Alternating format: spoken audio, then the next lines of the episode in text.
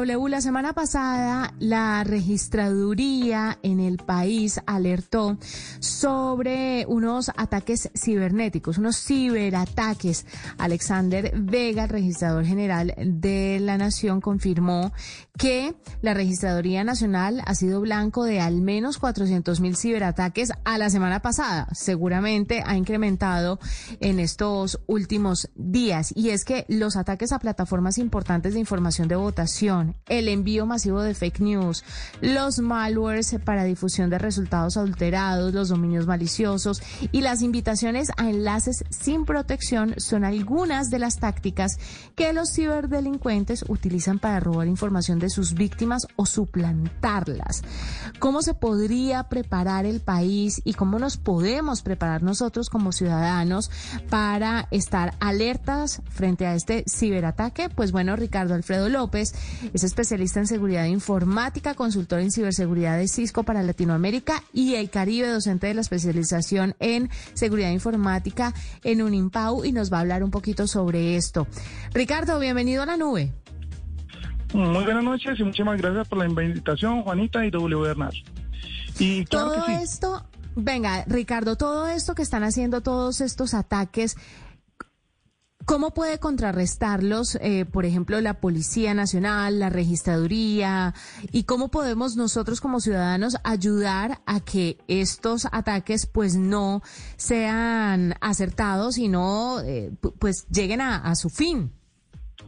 Claro que sí, y en la introducción que hacías, muy bien decías eh, eh, el tipo de ataques que están dando. Entonces, acceso a los sistemas informáticos, es decir, que muchas personas están tratando de ingresar a esos sistemas, sean de la registraduría, sean de las campañas.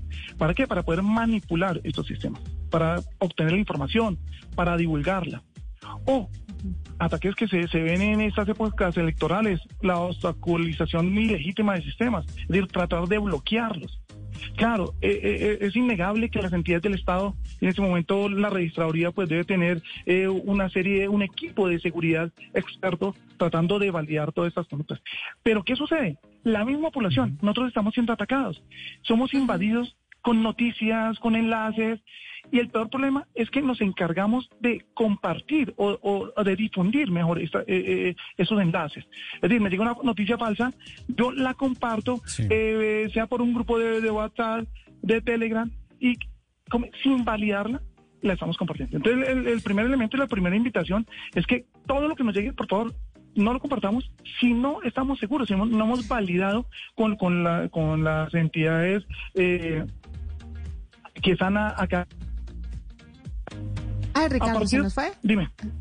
No, no, no, es que se está, se está yendo, se está yendo la comunicación. Enlaces o comunicaciones, por ejemplo, que llegan sobre, si usted debe registrar su cédula a través de este enlace y esos enlaces se encargan de compartirlos a través de aplicaciones como WhatsApp y resulta que nos llevan a sitios maliciosos, a robo de información, pero además también se pueden robar esa información para utilizarla en las votaciones. ¿Eso es posible?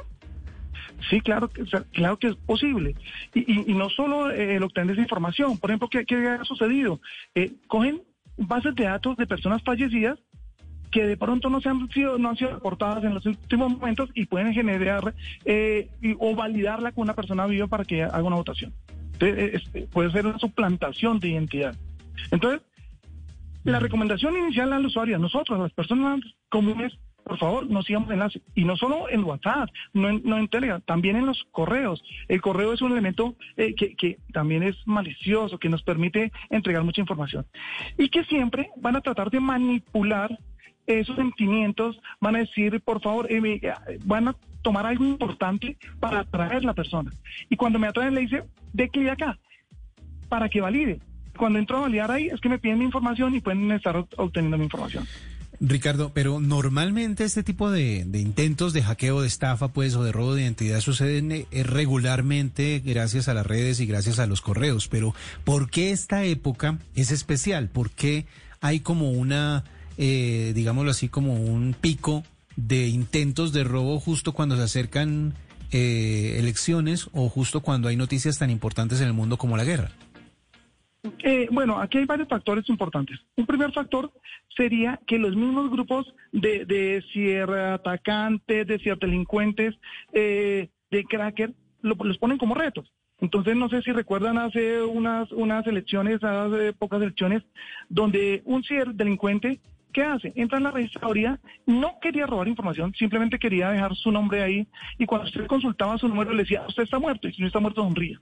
Entonces, eh, para él era una broma, porque son retos que se ponen el mismo, eh, los mismos hackers para demostrar lo vulnerables que somos en el uso de, las herramientas, eh, lo vulnerables que somos en el conocimiento, lo vulnerables que son nuestros sistemas y que desde cualquier lado cualquier persona puede acceder a ellos. Esa es como la demostración. Ese es un primer, un primer elemento. Un segundo elemento es cuando son organizaciones, son entidades organizadas, como ha pasado en, diferentes elecciones, donde comienzan a chuzar a las demás personas ilegalmente, que, digamos que vulgarmente la chuzar, pero es la captura de información sin tener una orden judicial, solamente se puede con una orden judicial, para tomar provecho de esa información. Entonces, las mismas campañas eh, que legalmente quieren ganar y sacar provecho a este tipo de, elementos que, por cierto, es un delito y debe ser castigado eh, con toda la pena. Lamentablemente y desafortunadamente, ¿qué sucede? Los delitos informáticos eh, son de penas mínimas, de cuatro a nueve años de, prisión, que pasa igual con los delitos electorales. Entonces, previamente, a partir de ahí, pues se dan cuenta que, no pasa mucho si afectan un sistema informático, no pasa mucho si invitan al sufragante o, lo, o, le cambian su intención de voto a partir de noticias falsas, que es lo que está sucediendo. Es decir, es la falta de, honestidad de las mismas campañas para trabajar no con sus propuestas, sino atacando a, las demás personas. Entonces, fíjense que son diferentes factores que se pueden dar. Ahora, Ricardo, venga, eh, yo quisiera que usted le dijera a nuestros oyentes cuáles serían esas tres claves para identificar que están siendo atacados o que están tratando de robarles información y tres recomendaciones para evitar este tipo de situaciones. Primero, identificarlo. Y segundo, ¿qué pueden hacer para ayudar a que este tipo de situaciones no se den? Bueno, primero eh, es tener mucho cuidado con lo que nos llega. Es decir, no abrir todo ni descargar todo lo que nos está llegando. Desafortunadamente, siempre el ciberdelincuente ha creado y va a trabajar lo que llamamos la ingeniería social, la manipulación del usuario a través de, varias cosas. Es decir, hasta en estos momentos puede llegarme a mí una foto donde dice, mire, es que yo vi a su esposa con alguien eh, y aquí le envió la foto, yo doy clic y cuando estoy dando clic están tomando el control remoto. Entonces, tratar de no dejarme engañar con ese tipo de información porque lo que están haciendo es manipulándonos para tomar el control. Y tomar el control puede ser para, para que nuestra máquina o, la máquina de usuario final sea un ente que va a atacar en determinado momento la registraduría. Miles de equipos atacando que ya se han bajo el control de alguien para que haya una emisión de servicio. Es lo primero. No, no demos, eh, tratemos de esos elementos que vemos como maliciosos, que tiene un parte que le llegó una demanda judicial que el juzgado le está citando, todas esas cosas que le pueden causar angustia, que le pueden eh, causar cierto nivel de, porque de eso tratan los delincuentes, de desestabilizarlo, para que usted simplemente decline ese enlace. Entonces, lo primero sería eso, ¿no? Igual, un segundo elemento sería no, no, reenviar todo lo que nos llega, no creer en lo que recibimos. La mayoría de información eh, que se recibe es falsa. Entonces, la compartimos creyendo que es verdadero y puede incitar incluso a que el votante no vaya. Por decir alguna cosa, yo puedo crear cierto terrorismo si llego y digo, no, es que hoy no asista a tal punto porque hay una, bueno, cualquier cosa maliciosa va a pasar allá, eh, para no, no, hablar con, ir más allá del terrorismo, pero que no salga a su casa, que va a pasar algo. Entonces, crean en la población incertidumbre. Y entonces yo prefiero no salir porque no, por medio de noticias falsas que nosotros mismos compartimos, generamos una bola de nieve que, que sea creciendo, sea creciendo. Entonces es un segundo elemento, por favor no compartamos esa información. Y, y, lo más importante, generemos consultas directas en páginas oficiales. No sigamos enlaces. Si me dice, por favor, verifique su sitio de aceptación. No, pues yo entro directamente en la URL, en la parte de arriba, donde se escriba registraduría y directamente llego a la registraduría. No seguir en las, sería mm, la tercera recomendación, así como me pides tres elementos fundamentales.